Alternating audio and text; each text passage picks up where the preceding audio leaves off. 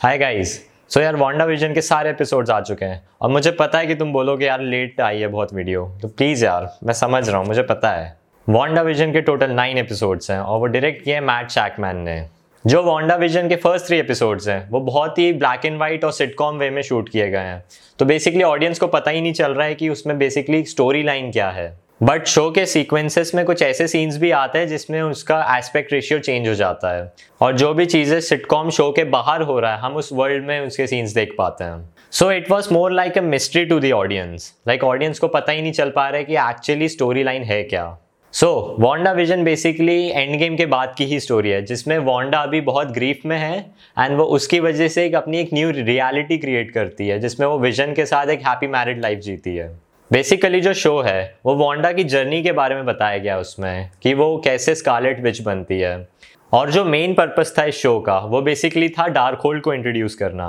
So Darkhold is basically a book which is related to witchcraft and wizardry और हमें उसके बारे में आगे मूवीज़ एंड सीरीज़ में ज़रूर पता चलेगा कि वो एग्जैक्टली exactly है क्या। So talking about the plot of the series Wanda ने अपने लॉसेस एंड ग्रीफ की वजह से एक टाउन को पूरा ही मैनिपुलेट कर दिया है, जिसका नाम है वेस्ट व्यू एंड वॉन्डा ने सारे लोगों को कंट्रोल करके एक सिटकॉम शो बनाया है, जो एक्चुअली उस वेस्ट व्यू के बाहर लोग जो रह रहे हैं, उनको ब्रॉडकास्ट हो रहा है, जो कि है स्वॉट के मेंबर्स इसमें बेसिकली है Monica Rambeau Jimmy Woo and Darcy Lewis जो एक्चुअली कोशिश कर रहे हैं कि कैसे इस टाउन के अंदर घुसा जाए एंड टाउन में क्या चल रहा है, कैसे लोग रह रहे हैं एंड वॉन्डा उनको कंट्रोल क्यों कर रही है, उससे उन लोगों को बचा पाए। And and and the big thing जो भी हम विजन के सीन्स जितने भी हमने विजन को देखा है इस सीरीज़ में वो बेसिकली एक फेक विजन है जो वॉन्डा ने अपने मैजिक के थ्रू क्रिएट किया है। ऑल इन ऑल वॉन्डा बहुत ज़्यादा ग्रीफ में है और उसको मेंटल ब्रेकडाउन हो गया है। एक तो पहले उसके पेरेंट्स की डेथ हो गई उसके बाद फिर उसका भाई उसके बाद विजन सो so, उस वजह से उसने एक ऐसी रियलिटी क्रिएट की है जिसमें वो बहुत ज़्यादा खुश है एंड एक हैप्पी लाइफ जी रही है। अब मार्वल की अच्छी चीज़ ये है कि उन्होंने एंड गेम के बाद ही इसको कंटिन्यू किया है। ऐसा नहीं कि कुछ अलग से स्टोरी बनाई हो। तो इनका जो सिटकॉम का कंसेप्ट है, वो बहुत ही ज़्यादा यूनिक है, बहुत ही इंटरेस्टिंग है। एंड बाकी सीरीज़ एंड बाकी मूवीज़ से बहुत ज़्यादा अलग है। स्टिल ये बहुत ज़्यादा चैलेंजिंग होता है मेकर्स के लिए, क्योंकि वो एक नई चीज़ एकदम से ऑडियंस को क्रिएट करके शो कर रहे हैं। तो वो हो सकता है वो लॉस में जाए या प्रॉफिट में जाए बट ओवरऑल जो रिव्यूज़ आए उस हिसाब से तो मुझे यही लगता है कि Wanda Vision is one of the best shows of Marvel also एक वीक में एक एपिसोड लाना was a good decision for Marvel because उससे क्या होता है ना कि हर हफ़्ते एक नया एपिसोड आता है और उस चक्कर में जितनी भी फ़ैन थ्योरीज होती है, मैं अलग अलग फ़ैन थ्योरीज पढ़ने को भी मिलती है। अब the weak point of the show यार एक्चुअली देखो ना, पूरा शो बहुत ही एक अलग ही वे में शूट किया गया एक सिटकॉम रियलिटी अलग है, फिर जो हमारी रियल रियलिटी है, वो भी अलग है। But at the end of the show वो एक बहुत ज़्यादा कॉमन प्लॉट पे चला गया कि वो दोनों हैं, उनका कॉम्बैट हो रहा है, दोनों के फाइट सिक्वेंसेस दिखा रहे हैं। एट द एंड विलन हार जाती है एंड वॉन्डा जीत जाती है। तो it was nothing new to me actually तो हम सबको ही पता था कि वांडा तो जीतेगी। Interesting thing was they was two Vision who fighting at the end हमने दो विजन्स की लड़ाई देखी है इसमें। अब वो दो विजन्स कहाँ से हैं, वो तो तुम यार लास्ट एपिसोड देखोगे, तुम्हें खुद ही पता चल जाएगा। The best thing which I like in the series was Agatha Harkness which was Agnes in the first episodes and she was a nosy neighbor and I really liked her character. It was so interesting and so crisp.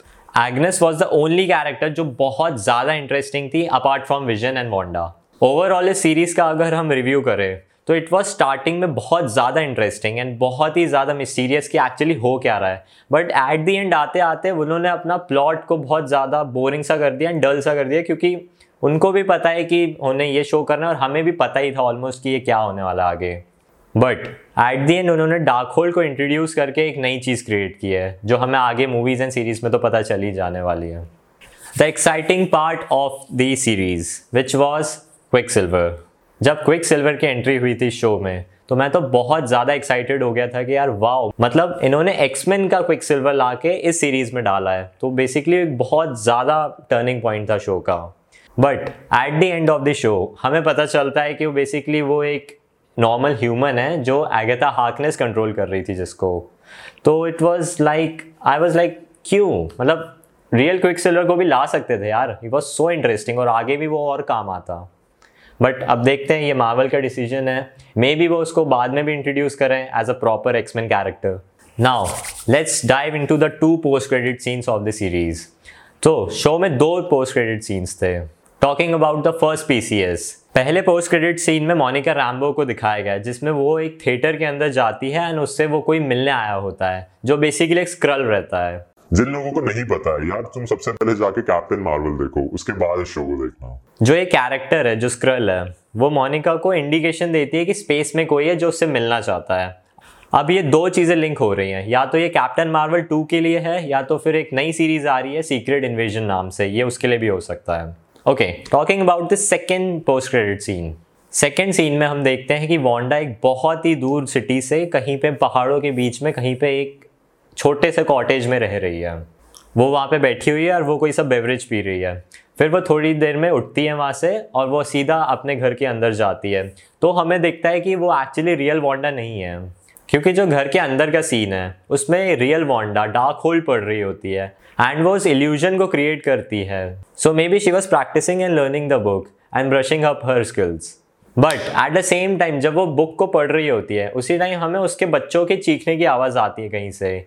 Basically show में दिखाया तो नहीं गया कि वो बच्चे कहाँ हैं बट हो सकता है कि वो कहीं पर ट्रैप्ड हैं। अब हो सकता है कि वो जो बच्चे हैं वो एक हेल्थ डिमेंशन में ट्रैप्ड हो। क्योंकि जो बुक है द डार्क होल्ड वो एक्चुअली डार्क मैटर से बनी है जो कि एक हेल्थ डिमेंशन का ही हिस्सा है। सो आई थिंक जो ये पोस्ट क्रेडिट सीन जहाँ पे एंड हुआ है हम लोग डॉक्टर स्ट्रेंज टू में इसको वहीं से कंटिन्यू करेंगे। सो so, यार ओवरऑल वांडा विजन देखना is very necessary for all of you क्योंकि यार अगर तुम नहीं देखोगे तो तुम्हें समझ में आएगा ही नहीं कि हुआ क्या आगे वाली मूवीज़ में। So Wanda Vision was a fun and interesting show थोड़ा सा स्लो है बट वो बहुत नेसेसरी एंड बहुत इंटरेस्टिंग है।